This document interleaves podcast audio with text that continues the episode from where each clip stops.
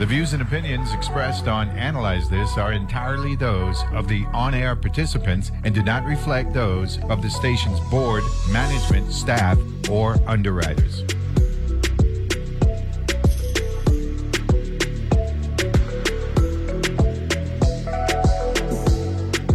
Good morning, good morning, good morning. I am Summer Sibley Brown, and I am filling in for Neville James as the host of Analyze This from WTJX 93.1, your NPR station in the Virgin Islands. Good morning again, good morning, good morning, good morning. Happy Friday. Um, happy to be back on air this morning today hopefully we'll have an opportunity to have two conversations this morning. So if you're tuning in, I'm asking you to listen to me for hour one and hour two. Um, and in hour one, um, or at least the second half of hour one, we're gonna have um director Shalana, Stephanie Shalana Brown from the Division of Cultural Ed, and we're gonna talk about what activities we're gonna be the department is hosting or her division is hosting or pushing for Virgin Islands History Month. It is March, people. It is Virgin Islands History Month. A month we have designated to highlight because we celebrate our culture all year round, but to highlight the culture, it's specifically spotlighting the culture in the U.S. Virgin Islands and our heroes and heroines. And, um, the things that we are, we are so proud to be as a Virgin Islander. And then in the second hour, we'll have Emanuela Perez Casillas, um, and she will be joining us and giving us a brief update on Bright Path. But then also, I wanted to talk to her about a program called Fire is Lit Fueling Youth Reading is Leaders in Training. And um, these are two, it's really interesting because we're going to be talking about education in two different forms formal and informal. Um, or during school, after school. When I say formal and informal, I mean during school and after school, and the role that they actually play um, in helping children build cultural competency and literacy towards like living a better quality of life. So that's what's supposed to be up for this Friday, but it is Friday, so we're gonna play it light. We're gonna play it, you know, easy. So hopefully you are doing your happy Friday dance. If today's your last day of work um, for the week, and you have awesome plans for the weekend. Um, we're also going to be opening the phone lines early today um, because I would love to hear from you. So I'm going to throw out the number while we're waiting, and then I'll set up a little bit about what you know why why VI history, um, why feeling. While fueling youth reading is leaders in training, and then I also want to talk a little bit about Women's History Month. Um, so the number this morning is 340 718 4555 or 340-718-0761. So today, you know, open it up the mics from early. Please call if you have a question, a comment, something you'd like to say to me or a guest or a comment you have about Virgin Islands History Month. I want to just like take a moment to go over the two things that I got the opportunity to talk about yesterday because they were important. Um, if you didn't listen to us yesterday, we had two amazing guests on. We started off our one with Deborah Howell, the district governor um, for Rotary District 7020, which happens to encompass 80 people. I mean, 80, 80 Rotaries. And they're going to be here in May. Uh, the early in May, and they're going to be having a, it's PETS Assembly and Conference. The short of it is is that we will have approximately 300 Rotarians here in island for six days, and we're really trying to, you know, let the Virgin Islands know that you could come out, you could support them um, in many ways, and you know, you could check out 7020.org to find out more information or, you know, tap into your fellow Rotarian. But this is truly an opportunity. As you said, she said, we're taking over Christiansted. So that was amazing. And then we got to speak to CEO Cook and Executive Director Smalls. Um, and we focused that conversation on the opening of JFL North. So if you were listening, Yesterday, JFL North is a 54 bed hotel, I mean hotel, hospital I was like, hotel? No, it's a 54 bed hospital. Um, and the, you know, it's gonna, it's being ready to be opened. The ribbon cutting is so with a what we will be doing is there's a ribbon cutting on the 7th and then the 10th 11th and 12th which were the really amazing days it is open house, right? From four to seven and then one to five. And finally, they're the they're ready they're going to be ready to open the doors hopefully if everything all goes well on march 25th so those were like recaps from yesterday if you were listening um, before we get into today i want to give you some information from the weather service just kind of to roll you into the weekend so you know what's up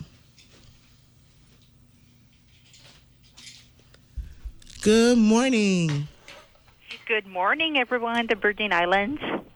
how are you today Pretty good. Working since early morning. working since early morning getting that weather together for us so tell us what weather we can can we expect this weekend Yep. So during the early morning hours, we had the passing of uh, remnants of an old uh, frontal boundary that passed over, uh, through the islands during the early morning hours, just leaving minor precipitation across the islands, including Puerto Rico this morning, but nothing significant. So today, variable, weather, that's what we're expecting today across the islands, and we're expecting that wind, a wind shift to the from the east uh, southeast, and we're expecting some showers in the afternoon, but not so much across the islands. So pretty much uh, uh, stable conditions then in later in the afternoon for you guys. And then we're we have to talk about the marine conditions across the island because they're dangerous for this weekend. So to let the small craft and beachgoers what's happening, we have uh, several advisories out for the for the boaters and beachgoers, and we start with a high rips uh, rip currents for St. Croix, St. Thomas, and St. John until late Saturday night.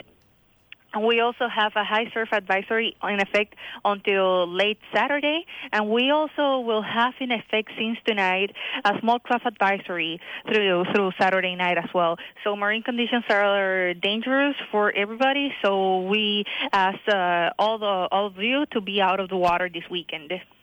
Thank you so, so much. So basically, what we're saying is if you're playing on land, we're all good to go. We're going to have a little bit of showers.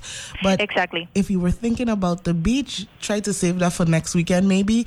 Um, stay, listen to the weather station again because for both boaters and beachgoers, the That's high correct. rip currents, the high surf advisory, and the small craft advisory are out at play. So please, um, no beaching this weekend, basically. Exactly. Thank you so, so much. I hope you have a wonderful day today and that you get off soon since you've been doing this since about, you said six, since early? Yep. All right. Well, have a wonderful day. You too. Thank you.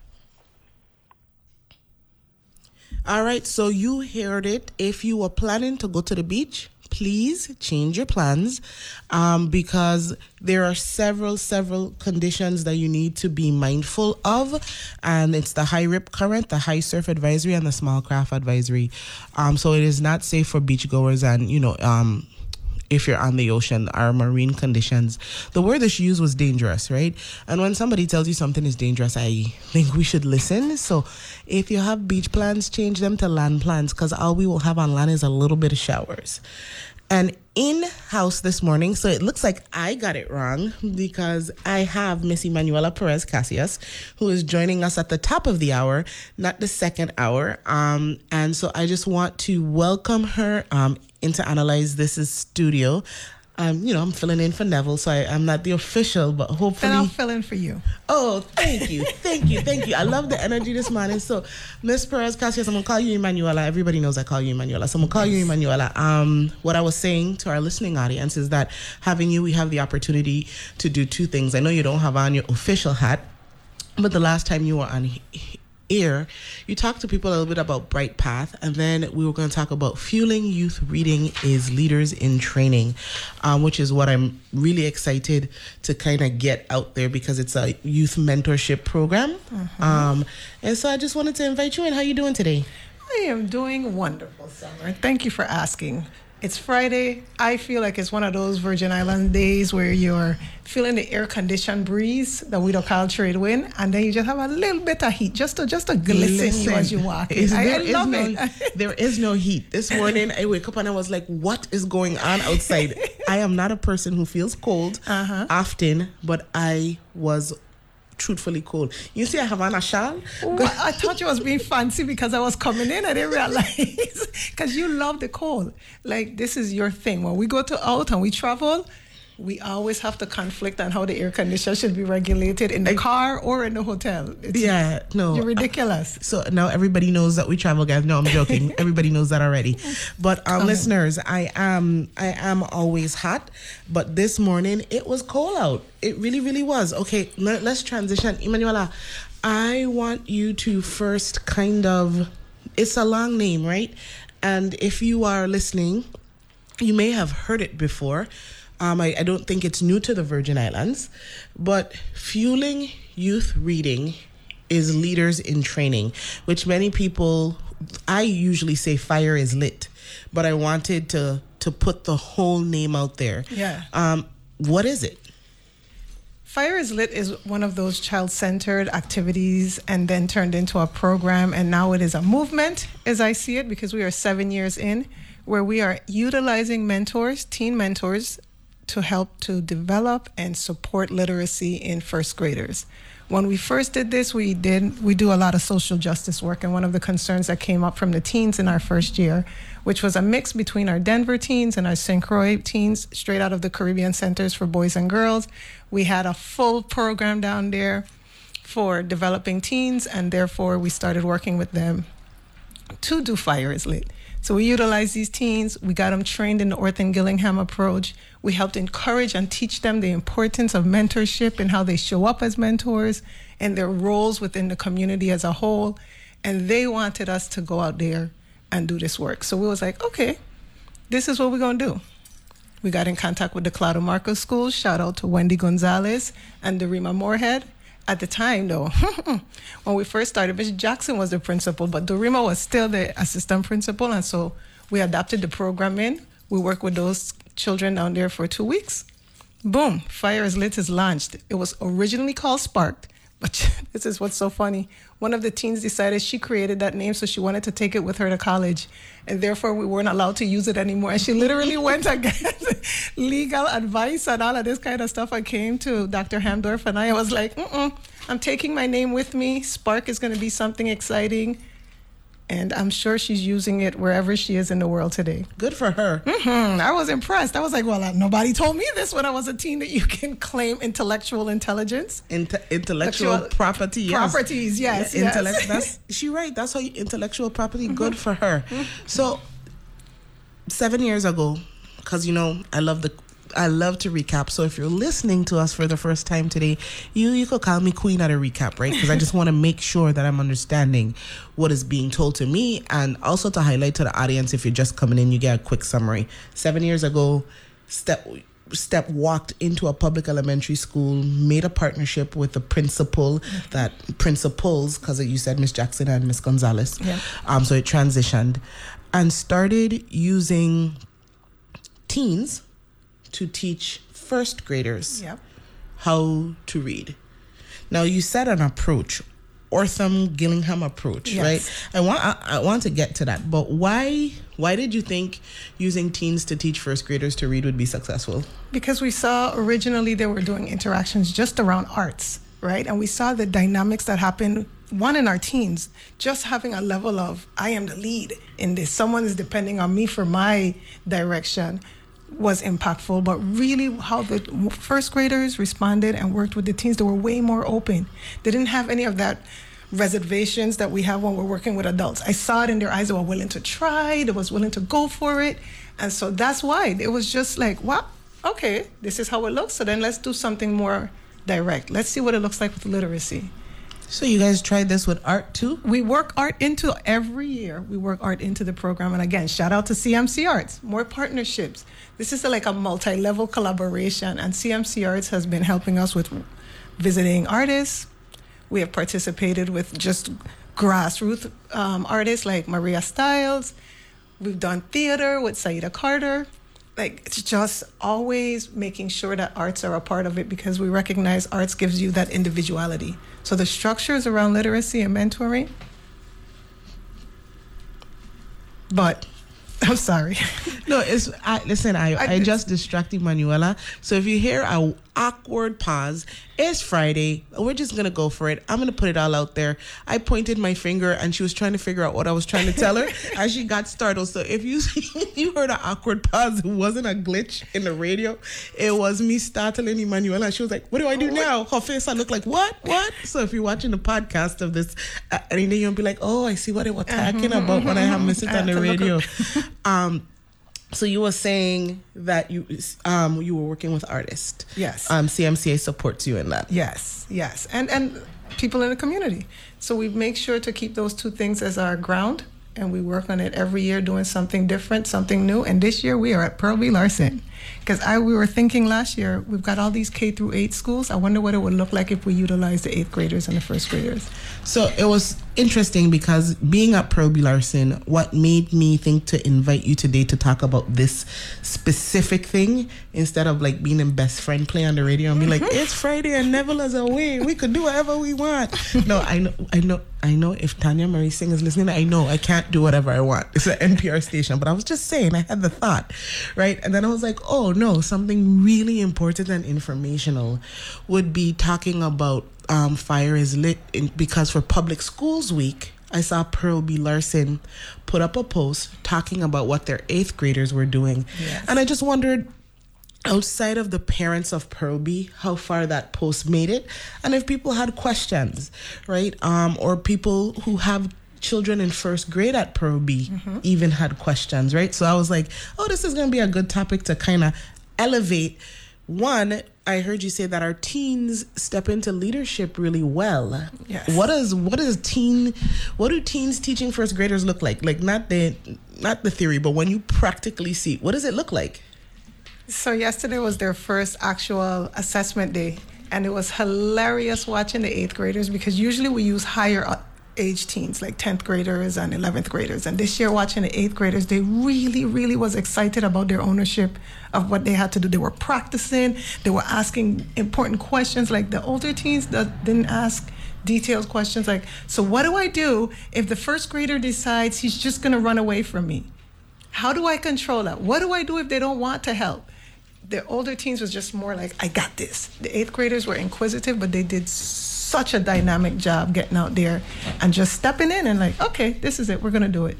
So, you know, managing children. I mm-hmm. mean, but if you look at TV, I'm gonna just use TV life. If you look at TV babysitting or or what the TV will promote or program us to think is that by seventh or eighth grade, teens are ready to be responsible enough to watch a, a fifth, you know, a five six year old. I used to babysit when I was in tw- in seventh or eighth grade. So when you're talking about the the the d- dynamic of a eighth grader helping a first grader in this responsibility role, it could sound strange, but is it really like it- the a lot of babysitters club was a whole book? You're got it, but it's a lot of structure, right? So we're giving them the tools to be successful. We're training them. We're helping them to understand there's just three key terms: introduce, connect, teach. Boom. That's their objective. Oh. Introduce, mm-hmm. connect, teach. So what are they introducing? And I want to welcome our, our next guest who so I feel like I'm having a you know a little bit of party. The lovely. It is Girls' Day and it's Women's Month and I wanted to talk about that now that I have both of you here. But welcome, Director Brown. Thank you for having me. Good morning to Miss Emanuela Casillas and good morning, Summer Sibley Brown. I would have you all to know Director Brown came in here like a fresh of breath of fresh air, looking fabulous in her red dress with her madras throw. I know we said we was gonna talk about culture, but I did not expect she come in with her little to make sure I understand VI history. Cultural ed director. I see you. I see you, boy. You're Yes, red I'm madras. All month, all month. You're doing it for the culture, Shalana. Thank you. culture. Thank you. A new year equals new business opportunities at Bank of St. Croix. Bank of St. Croix offers deposit banking products, business online platforms, and commercial loans. Their SBA lending department offers financing options and access to capital for businesses. Bank of St. Croix has two locations one in Gallows Bay, 340 773 8500, and one in Peters Rest, 340 713 8500. Bank of St. Croix is an equal housing lender. bankofstcroix.com. I'm Deepa Fernandes from Public Radio's midday news magazine Here and Now. We'll bring you all the news that happens between the morning headlines and the afternoon wrap up, plus conversations with authors and artists. Stories that affect you, maybe a story about you. So please join us for Public Radio's midday news magazine, Here and Now. Weekday afternoons from 3 to 5 p.m. right here on WTJX FM 93.1.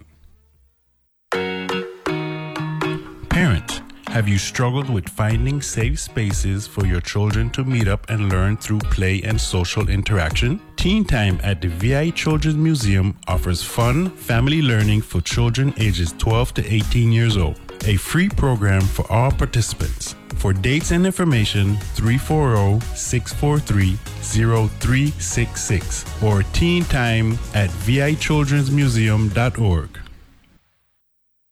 Hi, I'm Peter Sagal. You spent the week listening to the news. Don't you think you deserve to show off what you've learned on Wait, Wait? We give you a chance to impress your friends with your knowledge of international incidents, political gaffes, and the latest advancement in German nudists. You'll be the life of the party or the death. Either way, you'll make an impression and you can thank Wait, Wait, Don't Tell Me from NPR. Saturdays at 1 p.m. and Sundays at 2 p.m. right here on WTJX FM 93.1, your NPR station in the Virgin Islands.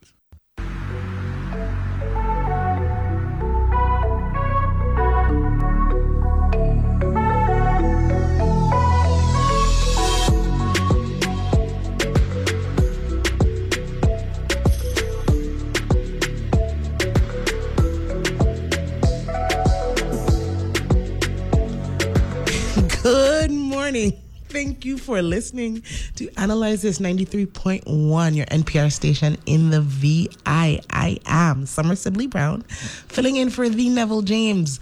You're just joining us. I have Director Stephanie Shalana Brown. She's the Director of the Division of Cultural Ed for the Virgin Islands Department of Education. And I have Miss Emanuela Perez. She's here today um, in her role as founder, um, or co-founder of Fire is Lit fueling you youth reading again. But we was just in it. We were just in it. We were in it um making sure that as a community you understand another asset we have. We often talk about the deficits in our community. We talk about the deficits we see in programming. And here we have a community based program working with the department of education to help eighth graders really learn life skills in mentorship and leading and helping each other. But also, when we talk about intergenerational connections, which I'm going to flip to you now, Shalana, we usually talk about what it means for an 18 year old to be in relationship with you know their grandparent or somebody in their 40s right but that intergenerational relationship also counts when it's a first grader and an eighth grader, right? That's a nine year gap that if these people have a relationship, that loop could transition throughout till when those eighth graders are full grown elders in the community, right?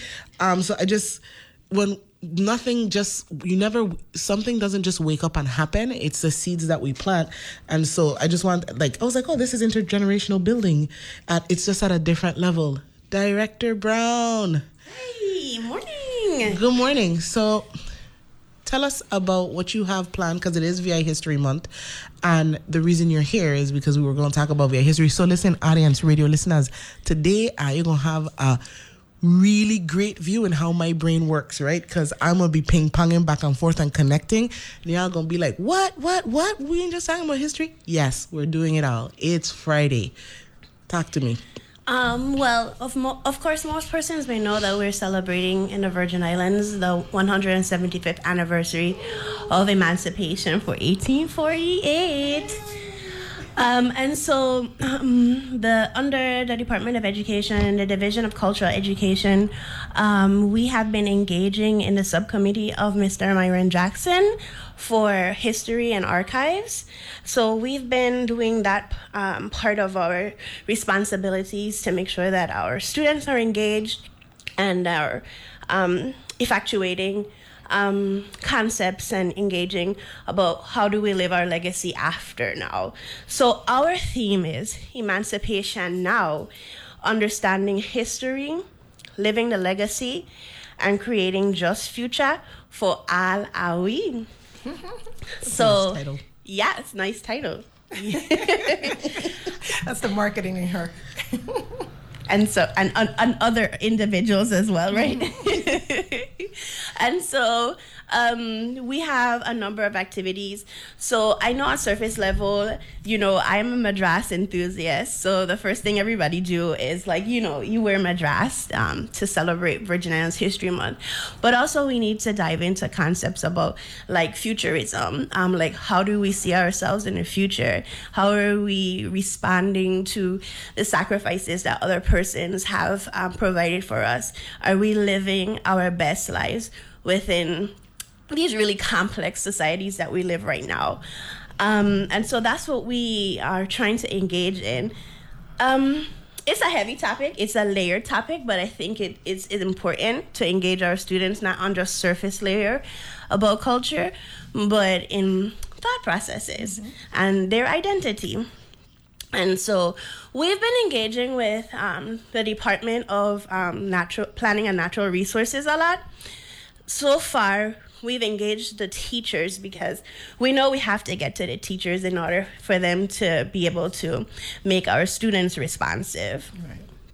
So, thus far, um, DPNR under the state historian and the state preservation office with Miss Director um, Krieger, Kevin Krieger, um, we led tours downtown Christiansted and downtown um, Charlotte Amalie um, and that's engaging in our built heritage. So when people think about heritage, we always firstly always go to people. We, because of course. Um, we like stories from other people and their tri- how they triumphed, but also um, built heritage is a tangible thing where we can touch and usually in these um, stories we hear these towns are very danish so in the I guess the infrastructure or the schematics per se, they are Danish, but in fact, we have African tongues because the persons that build it up are African and they weren't like given these skills by any colonial powers. They came very skillful.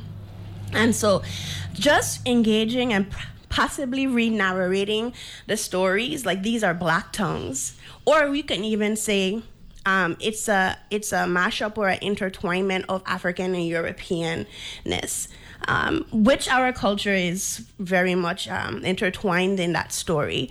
But um, engaging in about the tangible things and making sure that our history, we see ourselves in it. That not only that we were colonized for a long time, but in that we found ingenuity to place our identities on things such as our structures, because that's our structures, our building arts.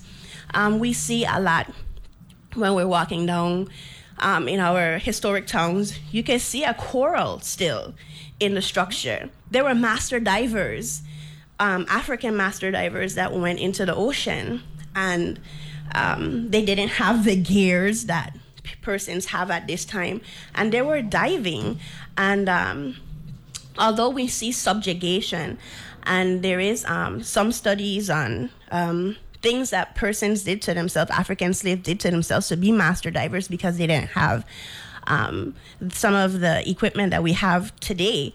Um, they did things to their bodies, to their ears, to um, yep, they did things to their bodies and to, to their ears to allow them to be better divers. And those are the things that we're talking about, like the legacy. Like we don't hear those things. We just say, "Oh, Christiansted is a Danish tongue," but it's an African tongue. Yeah, and so those are the things, concepts we're trying to um, bring forth in our conversations. Nice. So you said, and I want to engage both of you in this part of the conversation. You said, "Are we living our best lives?" As a person working to help young people um, take their place in our community through mentorship and helping, you know, service, helping first graders learn to read and having those first graders be confident to, to, to you know to take their place in their own life and education to have some agency and you working with educators and students for the responsiveness of what it means to be emancipated in the future Yep. Do you guys see an intersection? Because I just want to know when you hear Shalana. Shalana, you hear Emanuela. What are you guys hearing? And I'll go to Emanuela first, and then I'll go to you, Shalana. So I think what I'm hearing is the shift in the narrative, right? We're taking control of the story or, or of the story as it's going to be told in the future. So when you when you give another generation the story from different perspectives, they get to formulate an opinion. Just like in mentorship, they get to formulate who I am within this space and what it means for me to do it. So I have a question: Is fire is lit in your perspective a part of how we live emancipation now? Absolutely. Why? Because we still burning the fire. No, I want to joke. I mean, the name is Fire is Lit, right? And Right. so, you know, I think fire burn all of those things, right? I mean, accidentally, not Mm-hmm. and it just intentionally. rolled into that, right. And it just rolled into that. But as she talked about emancipation, you know, the legacy, but also like emancipation now, how do we appreciate emancipation? I thought about people who don't have the ability to read, people who need, you know, like what is literacy, the role that literacy and community service, how does that play out in what modern day emancipation looks and feels like. I was like, hmm, wonder if Emanuela over there secretly burning down fire and making sure the chair on them is like power to the people and it's all wrapped up in a reading program. Say it, say it. Absolutely, yes. Okay. It wasn't intended, like that wasn't the intention, but that was what the outcome is becoming. Because think about literacy and how it was the one thing you couldn't do. When you were not free, you could not read. And now we're letting you, your own, teach you this skill and develop this skill while building a relationship with you. Because I believe that's probably some of the same things they did before. Yeah, magic and mysticism is important. Magic is in our oral stories a lot because we, we weren't um, literate.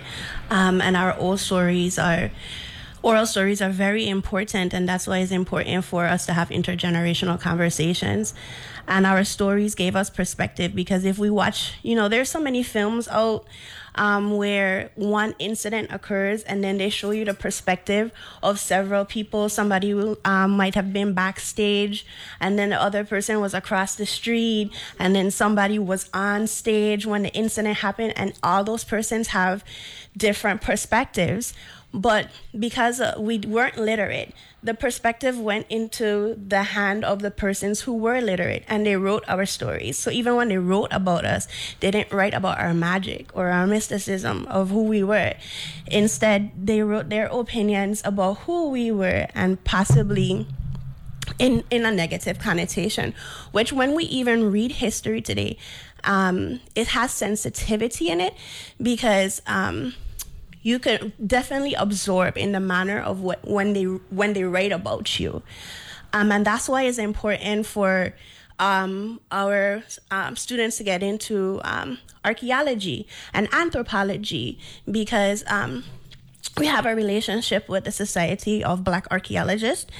And actually, um, Dr. Flewellen, Ayana Flewellen, who is the founder, co-founder of that organization, she does a project which um, I know Ms. Casillas, your students have been engaged with before um, at the Little Princess. At Little Princess, and so even when somebody is an anthropologist and or archaeologist, and you go to school and you get all the tools, we all are grown with some sort of biases, and it's um, a career field that is mostly Caucasian based, and so they may be doing the correct um, things like the the methodologies that you you use when you're doing archaeology. But when you write the story, it's something about that um, background that you have that you'll write it in a in a perspective of which you had grown up in, and so we need to re-narrate, and that's why literacy, literacy is very important. Um, because we lost a lot of our history for a long time and we're just engaging back with it since they're becoming available and that says something uh, as well when it, somebody owns your story and it it's becoming available to you now So I want to say one thing. Well, I want to say several things, but just to recorrect, right? Because we were literate, we just weren't literate in the European European, reading correct. writing. Because if That's you're correct. telling me I could be a master diver and know what to do to my ears to to to allow myself to dive deeper, I could, you know what I mean? Like yes it's systematic like it, it meant for us to that, be yeah, that, that's that's that's a type of literacy that's medical. That's how, so we were literate. We were not we were not trained in the European reading European, and writing, correct. but but we had our own levels of literacy.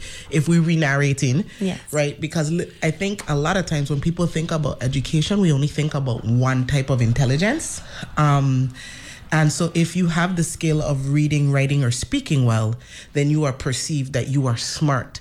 But there's physical intelligences. There's like there's bodily knowing. There is people who never know. They don't need a mechanic manual. They will just know how to fix something. And so, it just like in our general, everyday American colonial education, there is a value for reading and writing. There is not a value for the alternate intelligences. You know, we minimize art, we minimize body movement, we, we minimize trades, right? But is the trades that build the black towns? Correct. So our our our system, and it may be, um, it may be a, a topic that's riddled with you know uh, diverse different um, ideas, but it is my belief that our education system, both locally and nationally, is riddled in like Eurocentrism. Absolutely. no, I don't think nobody could. I don't think nobody could, you know, ar- argue that. I see you. You just got, I was here thinking about what y'all were saying, and I was like, you know something? The goal, though, that that's not highlighted in what I was speaking about earlier with Fire is Lit, is that we're not teaching the mythology of reading. We're teaching the love of reading, mm-hmm. right? To get you excited about learning things. You're saying we're creating all these narratives, but if nobody's excited about tapping in to reading, it's just going to be there on the side. So Right. we, we, we want to help young people to be encouraged to read, not so much be measured in how you read. I think once you love it, you get better at the skill as you keep practicing it. Uh, so, what you said is just to reframe, right? Methodologies are important, but that don't make nobody read, and that don't make nobody wear um to honor madras, right? When we I'd think like about this, when we think about the science of a thing, right? Um, there's rare people who are I I consider I'm saying this with love because I consider myself nerdy and geeky about certain things, and they're gonna find it.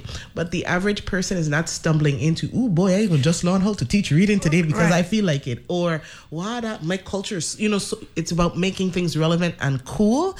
Um, Make you want to try. and and love it right how do you how do we how do we promote the love of vi culture how do we promote the love of being able to hold a book or translate an oral story like auntie janice you know it's women's history month it is also vi history like auntie janice was able to give so many people that oral tradition of storytelling Yep. because she herself when she was doing it was filled with love Yes. Absolutely. I think those are some of the topics that everybody's engaging in because you you want a balance between literacy and, and digital platforms. Um, so in one in one hand, yes, because I do have a background in communication, and I do think that in somewhat the creator did bless me with um, the gift of visual arts, and so I learned best from vi- like seeing things visually. Um, but I had be I had the opportunity to be um, engaged in writing and reading, um, and so there's a balance because if you go too far away from any of the the of the spectrums, um, there could be a, a lostness some somewhat. So if you um, are just visual and you want a condensed story, um, I, it doesn't pay respect to a lot of legacies in a two minute like TikTok video about something. but then you get on a surface level, I and I don't want surface level education. You know what I mean? So hold that thought. I see the excitement. We're gonna get ready to go and take a break. When we come back, we are talking to um, Director Brown and Miss Emanuela Perez Casillas. We're having a robust conversation about all things VI history and literacy.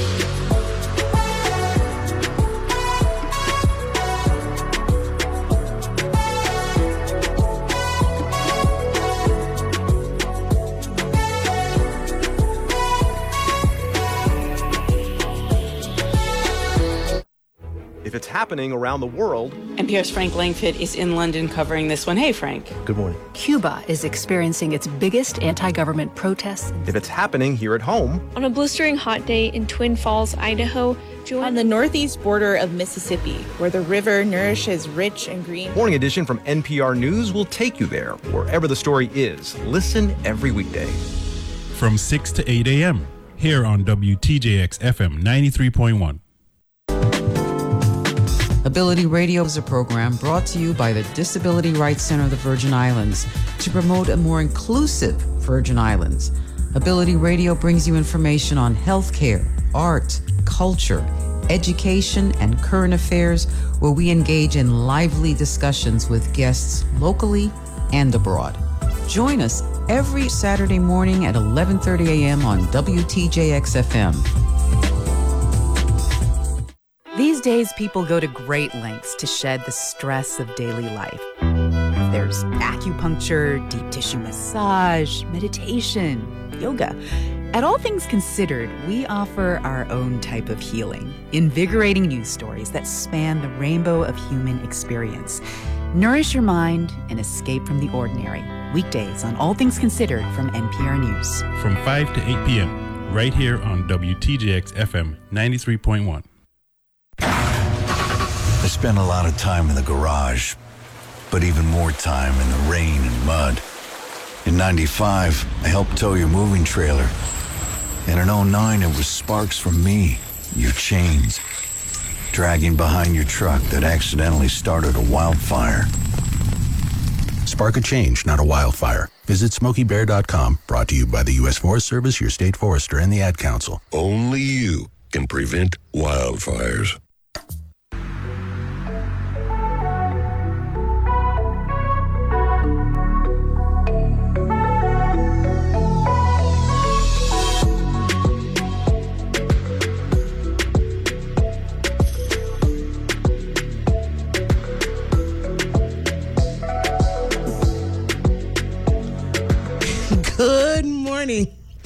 For listening to Analyze This 93.1, your NPR station in the VI. I am Summer Sibley Brown, filling in for the Neville James.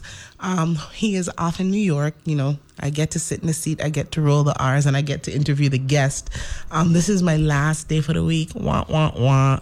But what is not a wah, wah, wah moment is the two amazing women who I have in studio with me. So I have director, if you're just joining us, I have director Stephanie Shalana Brown. She's the director of cultural, the Division of Cultural Ed for the Virgin Islands Department of Education. And I have Miss Emanuela Perez, who is a lot of things, but today, I, you know, because was going That's to a go lot into of titles. No.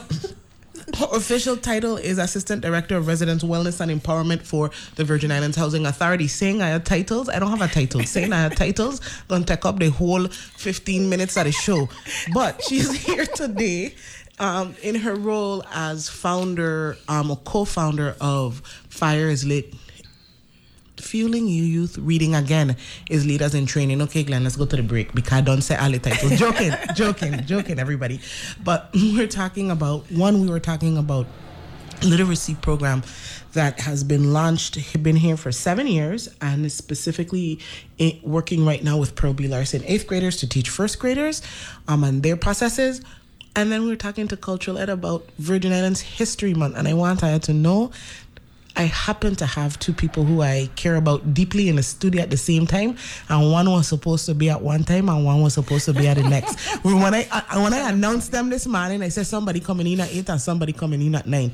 So this mashup, as shall, Director Brown would say, is interesting play for your listening ears today. Let's see mm-hmm. how well you keep up with the Virgin Islands literacy of multiple making it happen. We're just making it happen. happen, right. And that, that that title actually belongs to Nicole.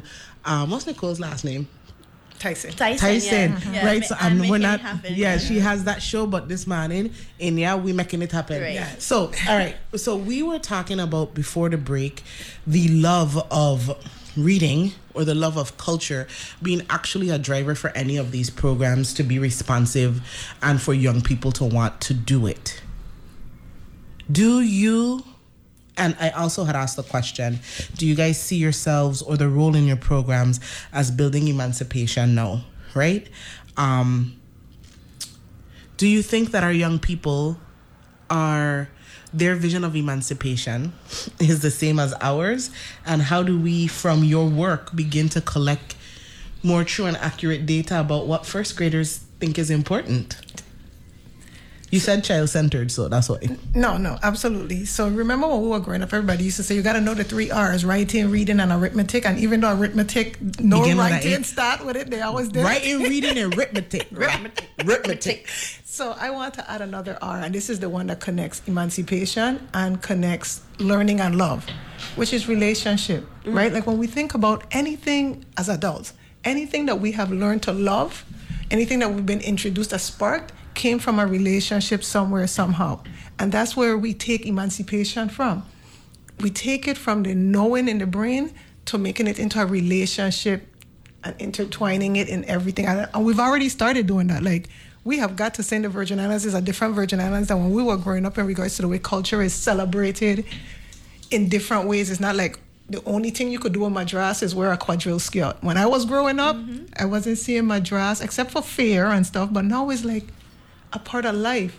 And that's the relationship aspect to it, Sibley. Like I feel like that's how we don't get in love in there, and that's how we don't connect where we come from and who taking us to the next level. Reading, writing, arithmetic, and, and relationship. so, but talking about that relational piece, first of all, I want to shout out everybody who was who has put in work to forward the Madras movement. Yes. yes. Um, you know it because it's grown yes. right? It's grown. It just had like i mean shout out to all of you and it's it's many people. For years. Yeah. You yeah. know but you could see all the local designers and seamstresses and like it's it's t-shirt makers. It's just really becoming more commonplace. Mm-hmm. so i see that. You said the word earlier effectuate. And i'd like you to give you know neville love award for the day when i hear here i was be like that's the word for the day what does effectuate mean? Because I want the listening audience to understand it, and then I have a follow up question. Like it's to do to make happen. So yeah. So, effectuate or effectuate? I want to make sure I get it right. Is it with an E or an A? E. so to effectuate is to make happen. Yeah. What is it you think that this generation or we need to do to help this generation make happen something with their culture? So, layered? Yes, always. Uh, so, uh, from my perspective, because these are arguable topic topics, um, so I think for a long time, and even me as an adult, I I'm just gaining more perspective about this. So as a as a younger person in the Virgin Islands, um, I grew up just doing culture, doing it, effectuating. I didn't have a, a, a great idea of why I was doing it. I had surface layer. You just grew up in something and you do it because you've been, um, you know, taught. yeah, taught. Mm-hmm. Um, um, and so, what my goal is is for us to analyze because I think that we've uh, reinvented ourselves so many times because colonial powers, um, identity, and I have a concern about that. And so while we are talking about emancipation and living a legacy, I don't want this generation to reinvent to not I, I like reinvention, but I don't want them to create a new a new identity because we're always um, not taking our past with us or we're taking surface levels part, but that's not our fault because for a long time, as we said, the reason why we had to reinvent ourselves so so many times because things kept getting taken away from us. So we spoke a, a, a distinctive language in the Virgin Islands. Um, we created that. It was literally created here. Nowhere else in the world it's synonymous, and, and most persons will know that's Negerhollands. Okay, we lost our African language we popped up a new language. That one got taken away from us. Here we go, we're somebody else now. Um, I, I used to practice African customs. That's taken away. I'm intertwining my identity with um, with Lutheranism, Moravianism, I'm creating this new thing. Okay, that's taken away from me. Um, I'm now an American. I'm not Danish anymore. Okay, I'm not eating ground food anymore. and that's not um that's not my identity. I I want steak and mashed potatoes. And then in that level, we're just like, oh, it's recreating, recreating, recreating, because things kept getting taken away from us.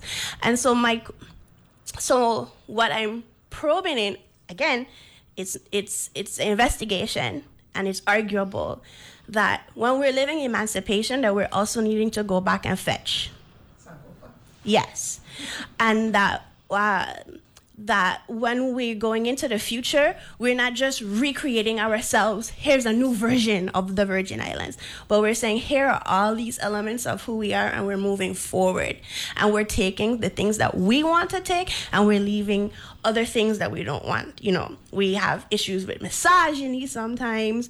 Um, we have other, you know, a list of an array of things. So it's up to us as a community of what we want to take and what we and and what we don't want to take and move forward instead of just creating again a new identity and then 20 years from now a new identity but it's a combination of who we are and who we want to be so as you said it was debatable my first question ready to debate I am not ready to debate. Oh my goodness, y'all! I'm not ready to be debate. But my first question really has to do: Wouldn't another person sit and say that's what makes us resilient that ability to reinvent ourselves when things are taken?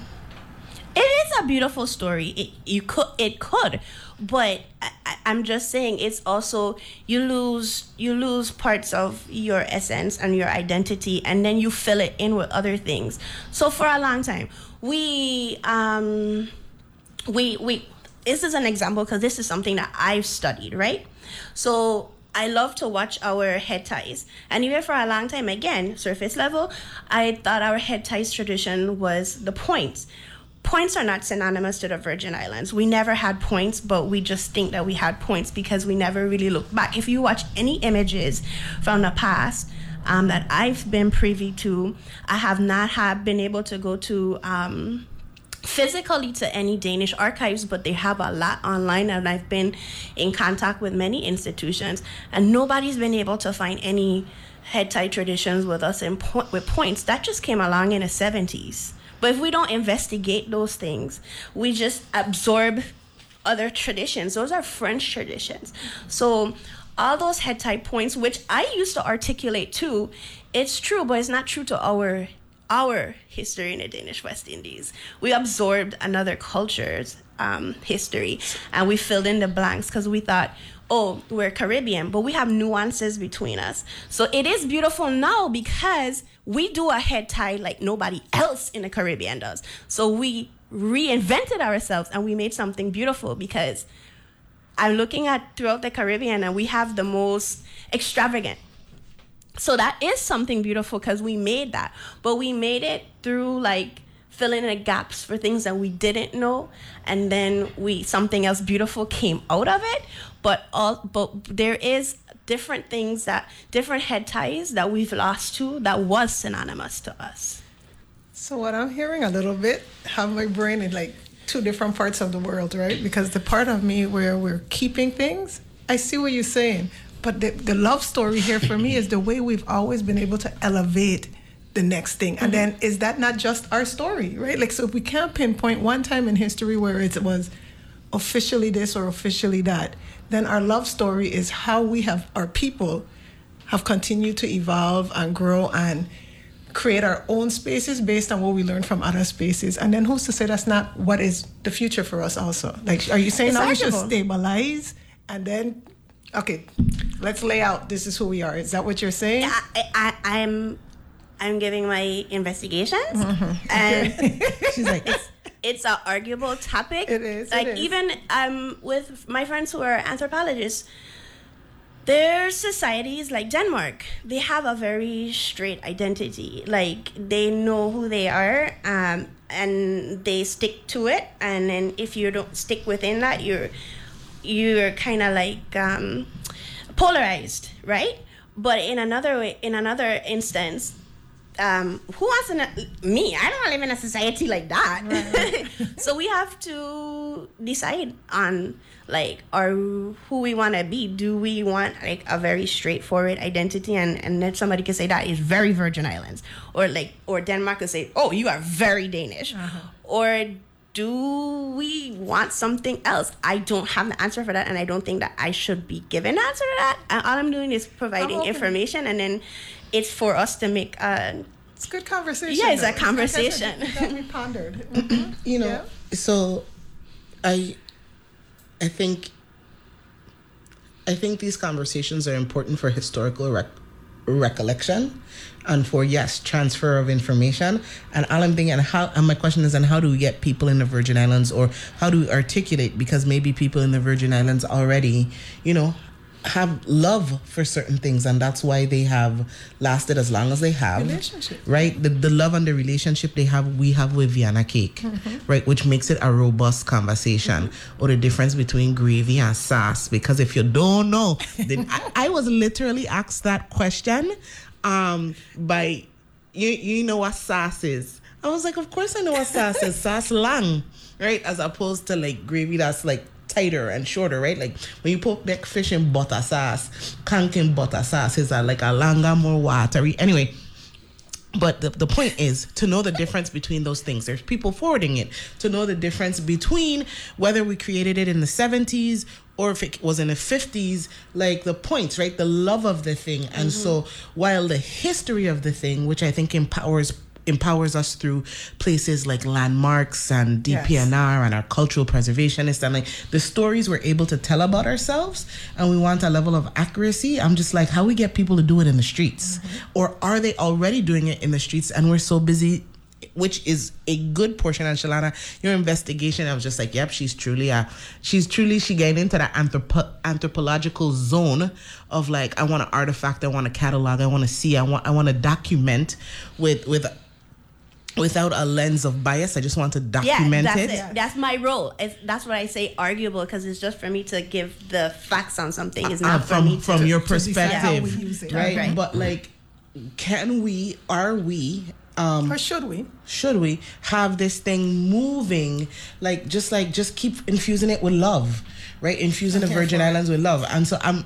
I am in myself perplexed, right? Because I I do think identity is important, and I'm also like, and when is when is when we build identity in such a way that it becomes a burden that people can't move fluidly in themselves and with the times, like there is a balance between knowing myself and having that self as a prison because even I need to reinvent myself. And I'll use a simple example. Like when you tell yourself for your whole life, oh, I don't eat this way, or I ain't physical, or I don't exercise, those are identity boundaries that end up being traps. Mm-hmm. So we are going to take a break and come back in the second hour. You are listening to Summer Sibley Brown, Shalana Brown, Stephanie Director Brown, and Miss Emanuela Perez Casillas as we round out and enter into the second hour. I don't think Emanuela will be here with us, but we're going to break. I'm going to say bye.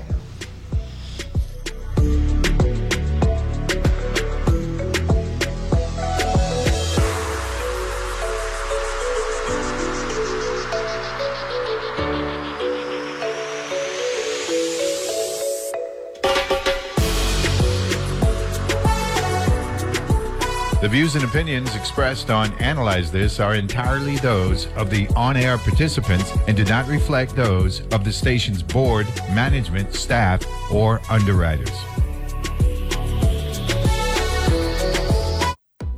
The news nowadays is a bit like our weather, much more extreme. The headlines that grab the most attention generate a lot of heat and not much light. On 1A, we rely on your questions and stories to help us better understand the issues that demand more than a few tweets. With your help, we'll get to the heart of the story together.